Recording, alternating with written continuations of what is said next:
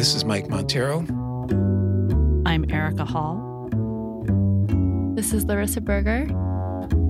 We're broadcasting from Mule Design Studio in beautiful North Beach, San Francisco. This is Voice of Design.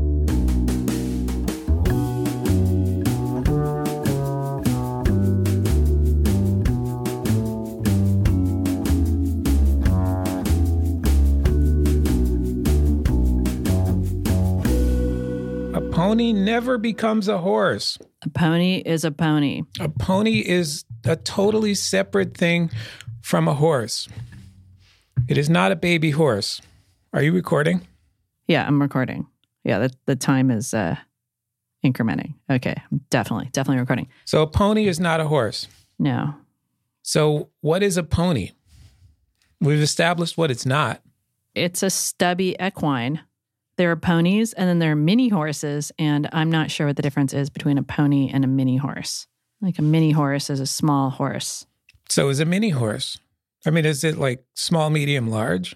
Uh, Does a mini horse become a horse? No. Okay, so what's a baby horse? A colt. What's a baby pony? A pony colt. You made that up. I, I did not. I did not make that up. You totally made that up. You don't know. Uh, yeah. It's been a while since I've spent time around horses. Some quality. Con- is this what? Is this really what we're doing for people today? Making them listen to this? M- Well, yeah, it depends on whether this in- gets included in the edit. Oh God! Yeah. Well, we like we like e- equines, right? If we didn't like equines, I equines, tremble for the fate of our country. our company wouldn't be named Mule, right? Is a mule an equine? Yeah, it's half a horse. Wait a minute. Half a horse and half a what? Donkey. Okay, so if you can cross a horse and a donkey and get a mule, Mm-hmm.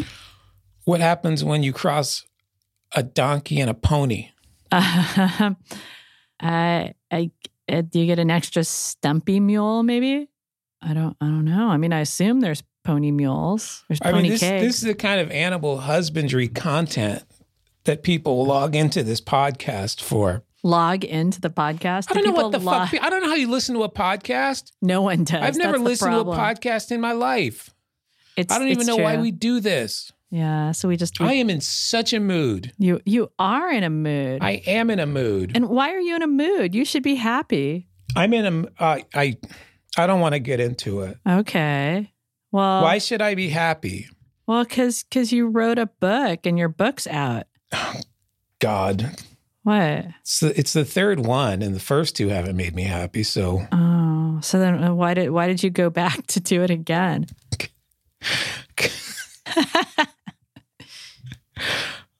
is this what you actually want to talk about today? Not animal husbandry. Oh, I figured it was. Why is it called animal husbandry, by the way, and not like animal like wifeandry? Or or why it got to be gendered at all? Because everything's gendered. Well, Yeah, and then people have gender reveal parties and set parks on fire. I, That's- I don't even want to talk about that. Yeah. What do you What do you mean they're setting parks on fire?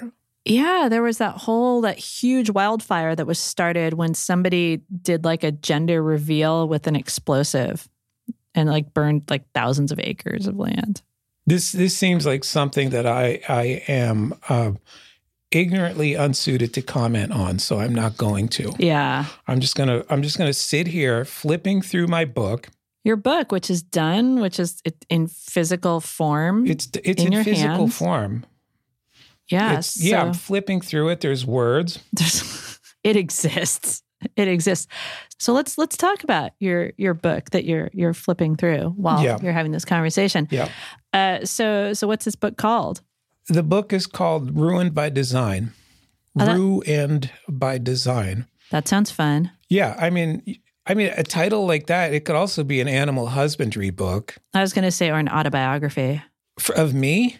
That's autobiographies are of the person who wrote them. Oh, oh God! I swear to God, how much longer is this show? There's a subtitle too. Uh, how designers destroyed the world, and what we can do to fix it. Oh, so there's like it's it's got a happy ending. I mean, It could. Could. It's got a possibility of a happy ending. Uh, it's sort of a choose your own adventure thing, huh? Well, yeah. I mean, it's absolutely a choose your own adventure thing. You can, you know, choose to give a shit about what you make and how you spend the time that you have on Earth. Well, so so what's it what's it about? What's it about? Oh. Give it a, let's let's do a little synopsis here. So, synopsis. a Okay, so- synopsis. Cue Game of Thrones music. People call it an ethics book, and and uh, I've called it an ethics book at times, but I don't think anybody with like an academic understanding of ethics would call it an ethics book. Why is that? because it's a little bit more than that. It's, I mean, it. Uh, lately, I've been calling it an ethics and activism book. Hmm. Yeah. I- I think the activism piece is important in there. Yeah. Because the ethics part is just ah, here's what we maybe should do, and there's not Yeah, usually a path to then taking action. I mean, I had a conversation with an ethicist, which is apparently a thing that exists. I found out about that while writing the book. There are people out there who call themselves ethicists, yeah, which is different from uh, what the nails. a manicurist, No, an esthetician. Yes, an esthetician. So what's an Yeah. esthetician? uh, that's somebody who who beautifies you. So that's like aesthetics, right? So Okay. aesthetics is to esthetician as Ethics is to ethicist. Ethicist. but weirdly weirdly people who write books about aesthetics which is another branch of philosophy are not called aestheticians. or maybe they'd be ethicists uh, uh, ethicists ethicists I see wow yeah and and this is why academic ethics have got has gotten so far because Hmm. uh, they've been having this conversation for 20 years. wow I mean, I was having a conversation with an ethicist, mm-hmm self-described, where uh, they tried to convince me that you know because Nazis were behaving within the system of the of beliefs that they understood to be right, they were behaving ethically. oh Yeah, Yeah. And so and and I was like, uh, "Fuck you," because geez, like holy, like no, yeah I can't, I can't get behind that. Well, I think that's where the difference between morals and, and ethics comes in. Because, you know, this is what I studied in college. I know. Why didn't you write this book? Um, well, because it's your book. Like, I wouldn't write your, that'd be weird if I wrote your book. I could write a book. Plenty of people write books for other people. Okay, me There's like a whole your book. industry. No, yeah. But what, I- what I can tell you is, yeah, when you talk about ethics, you're talk a lot of times you're talking about a system of guidelines for behavior because because there's a really fuzzy difference between morals and ethics, right? And yeah, I usually don't care. ethics, right? Ethics is more systematic, and it is a really fuzzy difference. And I can tell you that one of one of my legitimate greatest conundrums in the realm of problematic faves is that Heidegger, uh, who's a very useful philosopher, especially with the kind of work we do, actually was kind of a Nazi. Oh, total And, Nazi. and so that creates a, an issue when you're like, and Heidegger actually had a lot of really valid things to say about human existence.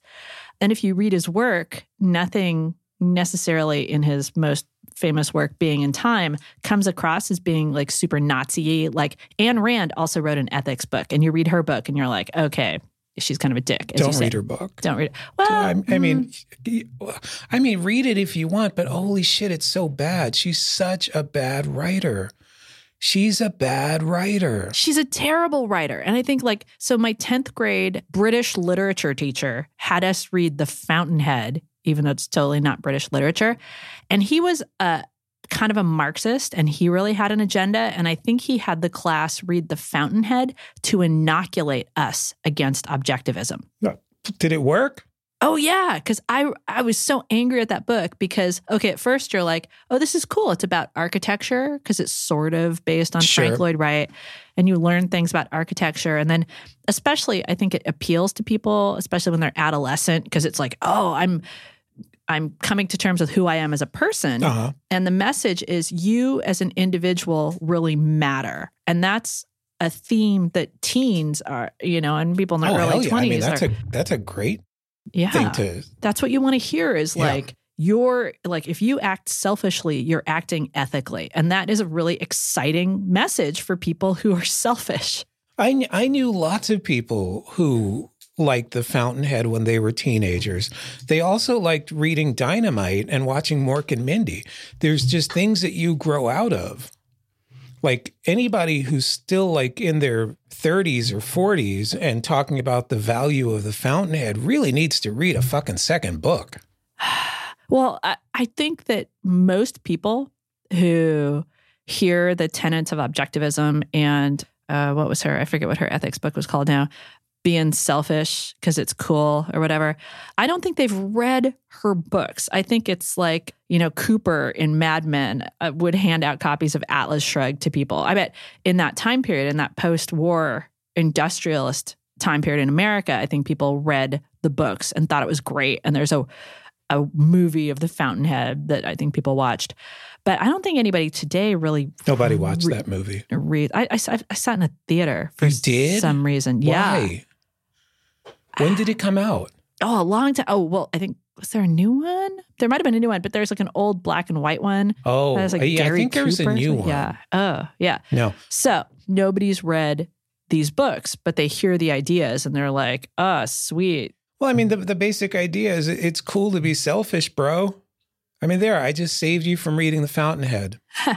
well, it. I think it's it's interesting to talk about why she says it's cool to be selfish because I, because I think you get to she's sort a horrible, evil woman. Fallacy. Well, her the her starting place is that if you don't respect yourself and look out for yourself, uh, like you can't sort of participate in the world. It's kind of like what RuPaul says, right? Uh oh. If if you don't love yourself, how are you going to love anybody else, right?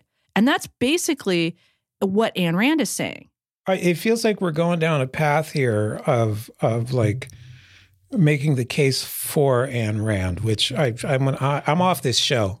no, it's important to understand what where the appeal comes from. Have you been listening to Joe Rogan or something? Oh, who is that? He's that that uh, that guy that Jack uh, went on his podcast with twice. Oh, no, twice. No, he's, he's like some sort twice. of neo-Nazi. No, so she starts from this place of I mean, you he's, have he's, he's, a, he's a bro bro. Ugh, ugh. But what Ayn Rand said is you have value as a person and you have to act in your own interest and your primary ethical duty is to yourself. And if everybody looks out for themselves, then will end up with a with a balanced ethical situation. Because you're always trying to like like how do we end up with a situation where people are taken care of and it's like you take care of yourself? But the problem is we actually all live in a society and people don't people are not on an equal footing. Like people end up born like uh, in situations that are kind of hosed. And so this philosophy works out really well for people who are born into privilege because they're like, well, clearly I have everything I need to self actualize. And they ignore the fact that we all have a duty to one another. And that's where it totally breaks down. Do you remember Ann Richards, the governor of um, Texas? Yes. She was the governor of Texas when I lived there. Yeah. And um, she had that amazing quote about uh, George Bush. He was born on third base and he thinks he hit a triple. Yeah. Anyway, can we talk about That's my exactly book? I, okay. You, you, conned me into being on this show. Wait, it's our podcast. How oh, did yeah. I con you into being oh, on our podcast? I'm supposed to be here. That we do. Yeah, you're supposed to be here. Oh. Anyway, here, going back to what we were talking about, about morals and ethics. Here's how I dealt with it in the intro. I'm reading from page 13 if anyone's uh, following, following along, along your... following along at home. Please turn your grab the hymnal to the hymnal from the back of the back of the pew. Oh no, I, I didn't go to church as a you child. How did you really? Really? I, I know nothing about your religious background. I'm not even sure what your name is. Oh my gosh. Uh, okay, so reading from page 13. It, I think people listen for the banter. yes, the good, but the the stuff in between the banter too. Okay, uh, the more pedantic um, among you, that it's you, uh, the more pedantic among wow. you will probably make the case that I conflate ethics and morals throughout the book. I'm sure I do. The honest truth is that I just don't care. At no point will I claim to be an ethicist. I'm a designer. My goal is to teach you how to work the right way, and it takes both morals and ethics. Understanding the difference between the two is like understanding the difference between a font and a typeface. It's interesting to know, but it's not going to help you set good type. So there, look, I I, I used a design metaphor. No, that, that that's good. And I, I it, people really like like one of the things about if you're if you're a philosopher, you like arguing about definitions of things. Oh, you love that shit. That's how you get tenure. Yeah. But when it comes down to it, it, it is pretty fuzzy. Who cares? Interrelated. I mean, cares? that's not the goal. Yeah. The goal of this book is not to explain design ethics. Mm-hmm. It's not to to uh, make a case for. It's not to. It is not to prove to you how smart I am because you know uh, I'm not very smart at all. I went to a state school and I learned just enough to be dangerous. And I didn't write this to prove that I was smart. I wrote it so that people could understand it and read it and argue about it and fight about it and uh, throw it at people if need be. I, I don't care if you think I'm smart. I care that you get something out of the book. I want to prove to you that you're smart. There's people out there. So let me back up a little bit. Uh, we have fucked up. We have fucked up. We, we, us? We, us, the world of tech, the world of design, the world of new media, however you want to fucking call it, whatever definition of it that includes whoever is listening, grab that definition because you don't get to exempt yourself from it. I certainly don't exempt myself from it. Uh, we have screwed up. We had like such an amazing opportunity in front of us. We had like this this brand new thing uh, that showed up in our lifetime. The web, the, the commercial internet. Yeah, the, eh, which, you know, the military was so nice to provide for us, which I'm not going to let you go off on a tangent about that because this show's about me. Next time. And we had so much and, and so much processing power and so much possibility. And we had like so many smart people running into this field because they wanted to be a part of it. And you know so many creative people and so many like it, it really is like i've seen the best minds of my generation in invent banner ads it, it really is. So we, congrats. We we know the person who did. We do. Uh, super nice guy, by the yeah, way. Yeah, really nice uh, guy. But anyway, so we had this amazing opportunity in front of us and for various reasons, some of us, some of them our fault, some of them not, some of them because we were ignorant, some of them because we were lazy, some of them because we had absolutely no idea what we were playing with, some of them because we're biased, racist, sexist assholes. We fucked it up. And we can't claim to have not fucked it up. That I mean, that ship sailed. We see it every every day. There's a new story about how Facebook has lied to us. Every day there's a new story about like Jack Dorsey being an idiot. Every day there's a new like new like they're making movies about how much we fucked up now. The Blood Lady movie. Holy shit. Uh, Elizabeth Holmes, the yeah. Theranos. Yeah, like that. That was just straight up con artistry. Oh, that one. Yeah, that's just that one so that one's a little easier to understand because that was just a straight up con artist. Yeah. Like that falls into like a very known a very known box. Somebody lied to take everyone's money. The the the more interesting problems are the the the, the Facebooks and the Twitters and the Ubers where um, there's a little bit of that there's also people who are actually trying to do something that they thought was good for the world and, you know, fitting it within like systems that don't allow anything good to come out of it. Yeah. And not thinking through problems and not looking at long term outcomes.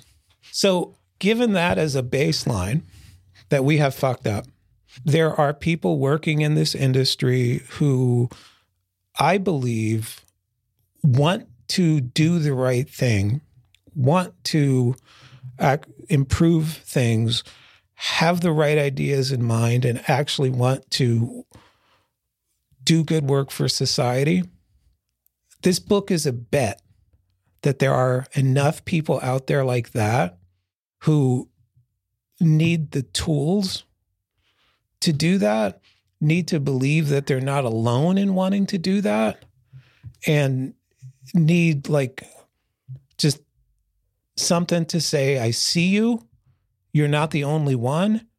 And let's all work together in fixing this. I also believe that there are people out there who are just outright evil or in way over their heads and they can't just admit that they've they will never admit that they fucked up. This book's in, this book is not going to change their mind. But it's that first group of people who I wrote this for and I think I can reach them and I want to prove to those people that they're smart. Yeah, cuz it feels like things really took a turn since you know, we were both there at the beginning, and there was a lot of optimism and excitement. And there was a story that everybody was telling themselves, which is this is not the old economy, it's the new economy. The rules are different. Yeah, the people are the same.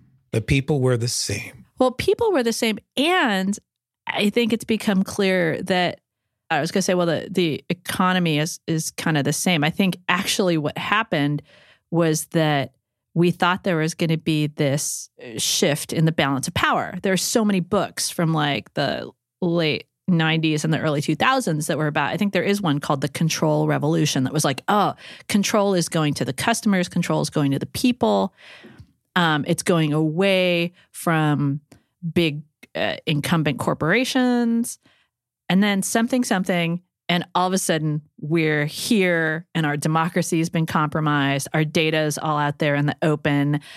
Young people are in a ton of like college debt. Nobody has any sort of job security, and we still don't have health care. Yeah. And it's sort of like, well, how did that happen in the last 20 years when we started out so optimistically? We weren't paying attention to what was actually going on. Yeah, that seems fair. I mean, while you know we were playing in in our new media sandbox, the old white men of the GOP were busy gerrymandering all our congressional districts by design in the biggest long tail game in American politics. Yeah. Yeah, because it, it's also uh, that's one of the things that happened. That is one of the things that happened. Uh, yeah, I, I think when you look back, you really do look at how they were playing the long game. And uh, wait, all of a sudden we're talking about politics. How are we? You're talking about design. How the fuck can we not talk about politics? Look, nice setup, by the way. Um, I'm here for you. Yeah, I know. You can't talk about this shit without. I mean, there's the the the touchy feely feel good answer to this, which is there's nothing more political than choosing what you work on, who you work on it with, who you include in those decisions and who you exclude from those decisions. And that's all true. For all our talk about being progressive people and what, what's the word I'm looking for here?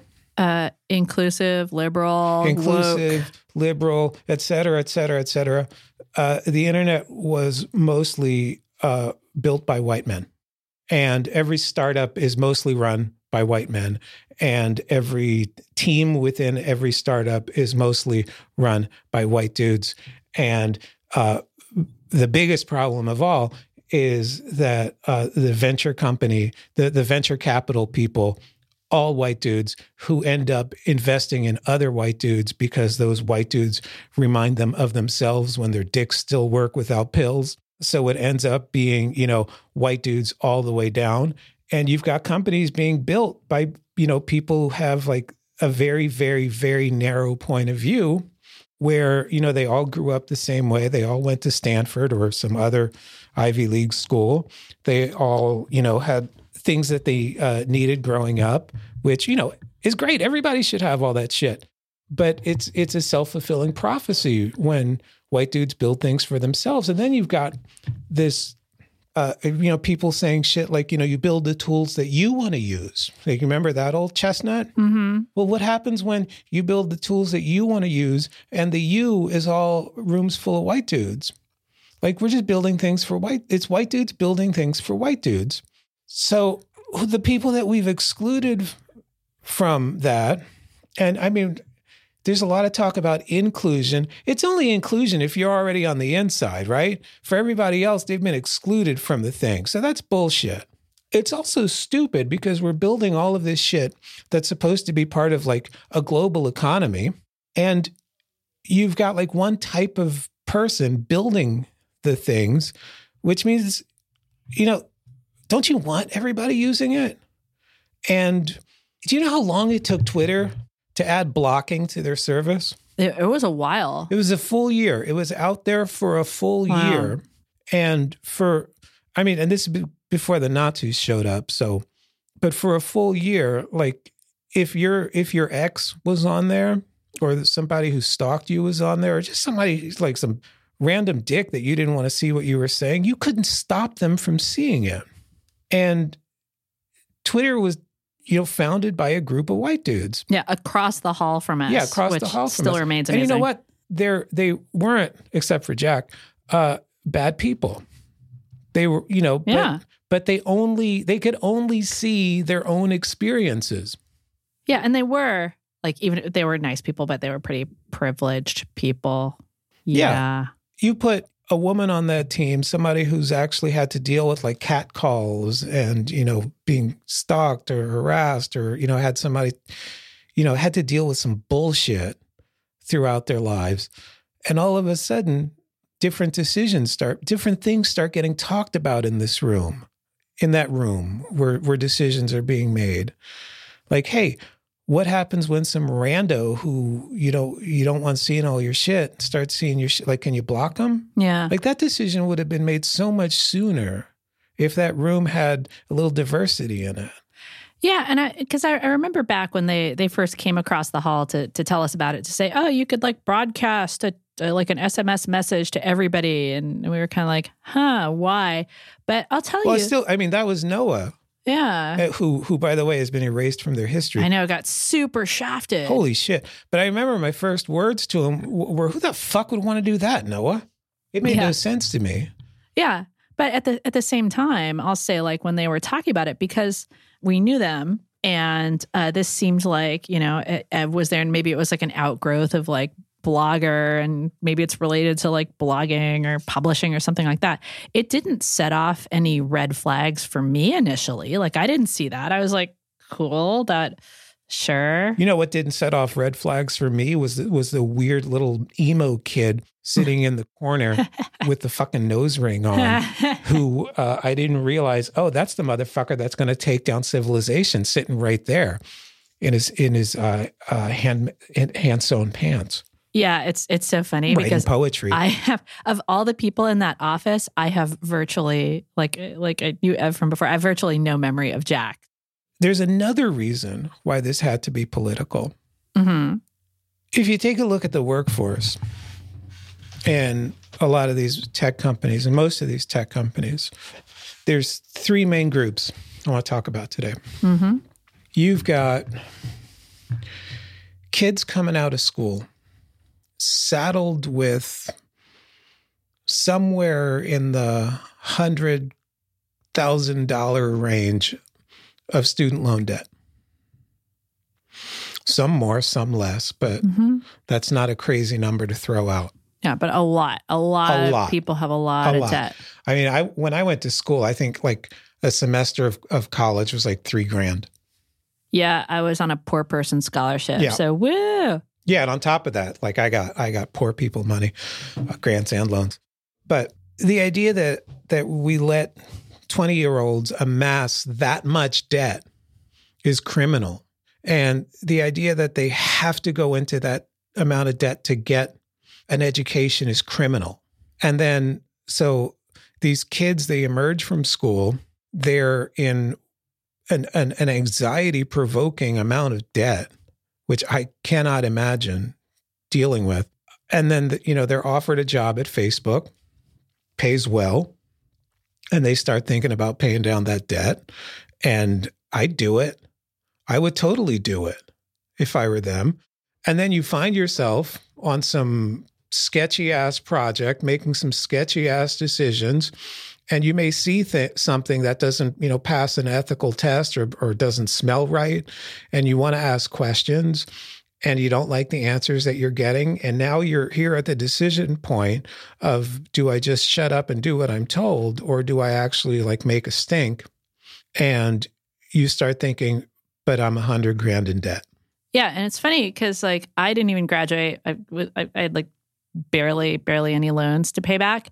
And my first job out of college just randomly was for a venture capital partnership. And I didn't even know what that was. And it was so funny that over the course of the time while I was waiting for the recession to end and some other opportunity for me to use my philosophy degree to pay off, um, it dawned on me like I would actually, because I was a total jerk 22 year old, as I learned what their business entailed, I would literally go to the partners and say, like, wait, you take people's dreams and you exchange them for money and then you convert that into a vast multiple of wealth for yourself and this you think this is good and they'd be like yeah it's awesome look at my house in atherton Yeah. So, I mean, behaving ethically, I mean, you behave ethically regardless of whether you're, you know, making $8 an hour or $8,000 an hour. There's there's no price on it. But holy shit, we got to make it easier for people. Like somebody shouldn't have to decide between like behaving ethically and paying down their student loans. The second group I want to bring up, and this is pretty much everybody, your health insurance is tied to your job. yeah that that uh, more than anything else i Yeah. think more than even student loans that constrains people's choices and this is if your job if you're lucky enough to have a job Well, the reason that I pays your bring up benefits. the reason I bring up student loans first is because when you're 22, you're coming out of college, you're pretty much indestructible. You don't you know you're not thinking about health insurance that Yeah. much. You may even still be covered by your parents. exactly So thanks obama um god i miss that guy. Uh anyway so but but you know you you you get a little bit older you, maybe you you you have some kids or or or you have your you know your own little ailment that comes up and all of a sudden you, you need your health insurance. Hmm and and again you're in the same situation being asked to do something really sketchy getting to that point where you know you're making a decision between arguing for the right thing or deciding you know whether you want to lose your health insurance. And nobody should have to be nobody should ever be asked to make the decision between working ethically and being able to take their kids to the doctor. Yeah and in other countries like that's just not even a thing that comes up. Well, I'm glad you mentioned other countries because that's the third group. A large amount of of our tech workforce is uh, made up of people on H-1B visas, and those are tied to your employer. yeah and they are hard to get and expensive to get They're hard, they're expensive, they're tied to your employer, and if Facebook or Twitter or Uber or Salesforce or whoever sponsors your sponsored your H1B visa, and again, you're being asked to do something sketchy, or you're being asked to do something that somebody hasn't thought through completely. Your decision now isn't it is like, should I fight for the right thing and risk being deported? Being sent back to a country that I may not want to go to or may not be able, Yeah. like, it might actually be dangerous for me to go back to. Uh, nobody should have to make that decision. Ethics are ethics, but holy shit, can we make it easier for people to do the right thing? We can make it a little bit easier. And this is all shit that we, I mean, where are we going to fix this except, you know, at the polls? yeah So there's why did you make this book political? There's two answers. I mean, there's political in the sense of like the personal is political and all that. And then there's political in the sense of the only way to change this is by actually changing our laws and how we work. Yeah. Yeah, I mean it's wow, every everything's is uh, an enormous mess right now. This is a big problem. This Yeah. this is not a problem. This is not a problem that's going to be fixed by your company creating an ethics department. Although I certainly Yeah. encourage your company to create an ethics department if it doesn't have one, but it that is one of many many many many things that needs to happen. Yeah, it's it's just like how you don't fix bias against underrepresented minorities by all of a sudden like having uh, unconscious bias training or little meetups. Yeah. Or, you know, uh, uh, taking an empathy workshop. Yeah, these are these are structural problems that have to do with what kind of behavior is being incentivized or disincentivized. Yeah. And so I think it's a matter of helping people get their heads around, because first and foremost, it is seeing the structural issues for what they are and then seeing what the incentives for that behavior is. Because I think this is where individuals get really demoralized and kind of throw up their hands is when uh, is when the story about why things are as they are is one thing and you're like oh i want to try to do the right thing but if you don't really understand why things are as they are and then you uh, sort of put your best intentions right? You're like oh i'm going to have this kind of training or i'm going to have this kind of meetup and you're not really attacking the core problem. That's why people are getting burned out on this stuff. That's why people are getting burned out on things like diversity and inclusion because there's all this effort going to the wrong place because people don't you know see how far the rabbit hole goes on that and all that. This is a complex problem to solve. And I think the effort to solve it is more important than actually solving it because we're not going to solve it. that's called a wicked problem A what? a wicked problem those are complex problems that don't actually have a solution Well, I mean, the solution here is is is constant vigilance and constant small improvements. There's no big switch hidden in a closet in your company that you can flip from unethical to ethical. I wish there was, but there isn't. And at no point are we going to be able to say, solved it, we're all ethical now, we're all doing the right thing. But we can all do a little bit. We can all do a little bit Mhm. better every day. We can, you know, all try a little bit more every day. And it's it's it's this sort of stupidly small incremental thing that I mean, what, what's that old adage like like planting a tree that you're never gonna like live bend- to li- sit live to- under or something yeah. yeah The greatest show of hope in the world is watching somebody plant a tree that they're never going to live long enough to sit under its shade. Yeah. I mean, it's that's the situation that we're in now. We are fucked. We are going to be fucked for a while. It is going to take us a very, very long time to begin getting unfucked. hmm And most of the people who are currently fucked will not benefit from this unfucking. But it is a tree that we need to plant hmm because there will pe- be people who come after us who will benefit from the shade Yeah. that we start. throwing Th- we're not throwing. No, that's a different thing, Oh, Erika. sorry. If we start thinking harder about what we do and the problems that we choose to solve and the people who we include in those solutions and making sure that all of those things will eventually lead to a better world, we may actually get there. If we don't start thinking of those things, if we start taking the Ayn Rand route of I got mine, fuck you, and I just need to look after myself, we're dooming this planet. Yeah. Yeah. So I think facing the implications of our choices while simultaneously accepting that we do have to take this incremental approach. Because I think purity tests are a real dangerous thing right now where people say, oh, if you can't do absolutely everything correctly for some definition of correctly, why even bother? Yeah. And I think that really undermines a lot of good progressive action is people who are like, uh, they start sniping about like, oh, this isn't totally pure. Purity is a, is a is a horrible thing to look for in human beings in either direction. We saw this happen before. Yeah. I mean, Doesn't the go well. Nazis were giant giant fans of purity. Like like there aren't like stop. stop giving people purity tests. The left's doing it, the right's doing it. It's just people are inherently complex, fucked up, weird ass creatures. That's hmm generally the best thing about them. They, you know, if you're lucky, you'll meet people who will admit when they're wrong about something and want to grow from it and want to get a little bit better. But you will never meet a human being who gets everything right. And if you did, how fucking boring would they be? Yeah. Super boring.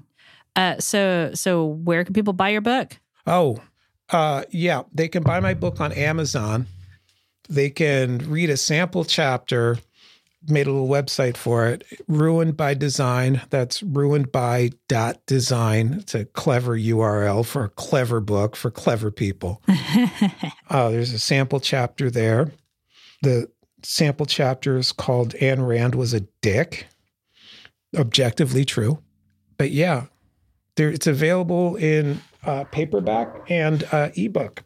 Nice. Aud- audiobook coming soon. Audiobook is coming. So if you want to hear this for six hours, yeah. But, you know, I really suggest also uh, getting something that you can highlight. Yeah. No, it, uh, it it looks nice. Looks nice there. Yeah. So who who should read this book? Everyone. So when I when I talk about design, I talk about um, anybody who has anything to do with the shit that we're building. Because I mean, we're designing we're designing shit. Yeah. Like Twitter was designed Mm-hmm. to behave a certain way, to work a certain way. And that has everything to do, you know, from, you know, uh, their shit CEO, of course, Mm-hmm. to their accounting department, to uh, their human resources department, to uh, everybody that works there is is helping to design what that is. That's what I mean by design. So every everybody is making choices now. Anybody, yeah, everybody who's making a choice in a product is is helping to design that product. Yeah, and I think all these so many choices are being automated uh, to an extent that even the very smart people building these systems are only now starting to see their uh, their true implications. Yeah. So, uh, yeah. So, do you have any any hope to offer uh, people? No, No. Okay. that's not my The job. oceans are rising. the Nazis are on our shores. Uh, no, that's not true. Uh, In our I mean, the, the Nazis are are the Nazis are inside the house. Uh, I do have hope. Uh, you know what? What? All right. You know you, you know where my hope lies. Kids. Where kids, kids, Kids. kids, today, yeah, kids who are out like marching in the streets. Yeah. Did you hear how like the British police were turning off Wi-Fi in the tube to prevent the climate change activists' children from coordinating? Yeah. When I take a look at, at at like kids who are like entering college now or or still like even in high school and I see them out there marching and I see out them uh, walking out um, like advocating for gun safety and and all of that I, I'm putting my hope there Yeah, they seem to grasp the severity of the situation Yeah. in the way many many adults are kind of refusing to see. yeah and if you know my god they're they're dealing with shit that that's only on their plate because we didn't deal with it and that that that makes me angry at myself Yeah, but again, systems. These are all these are all systems, and as the wire showed us, the ability of any one individual to take agency within a system can be limited. And yet, the people who we put on stamps, the people who we put make statues of, well, the good statues, not the shit Southern statues. Uh, I mean, the people who we look up to are people who fought the system, not Mhm. because their odds were good, but because their odds sucked, and they fought it anyway. Yeah, I mean, we're not going to build statues to Jack Dorsey at any point. If we somehow do, I look forward to knocking it down. Okay. So I guess we'll wrap up there. Thanks for joining us on another episode of Voice of Design, ever uplifting. It's not, God, I'm, it's What? not. It's not. That's not. My name's Mike. And this is Erika. Please follow us on Twitter, the system we love to love. What's the uh, the little handle? The little handle where you can reach us is VOD underscore rocks, V O D underscore R O C K S. We couldn't get something better, huh? What- How is that bad? It's not great. I think it's pretty good. It's It not seems to be great. working out. So Yeah. tell your friends, have them buy the book. Ruined by design. Ruined. So, Ruined ah, ruined by design. by Mike Monteiro. I'm gonna suck at an audiobook. Uh, you'll do fine. Yeah. Okay. Uh, yeah, please read it. Tell your friends to read it. Tell your boss to read it. If your boss doesn't want to read it, throw it at their head. Yep. Bye. It's throwable size. Okay. We'll see you next time. Bye bye.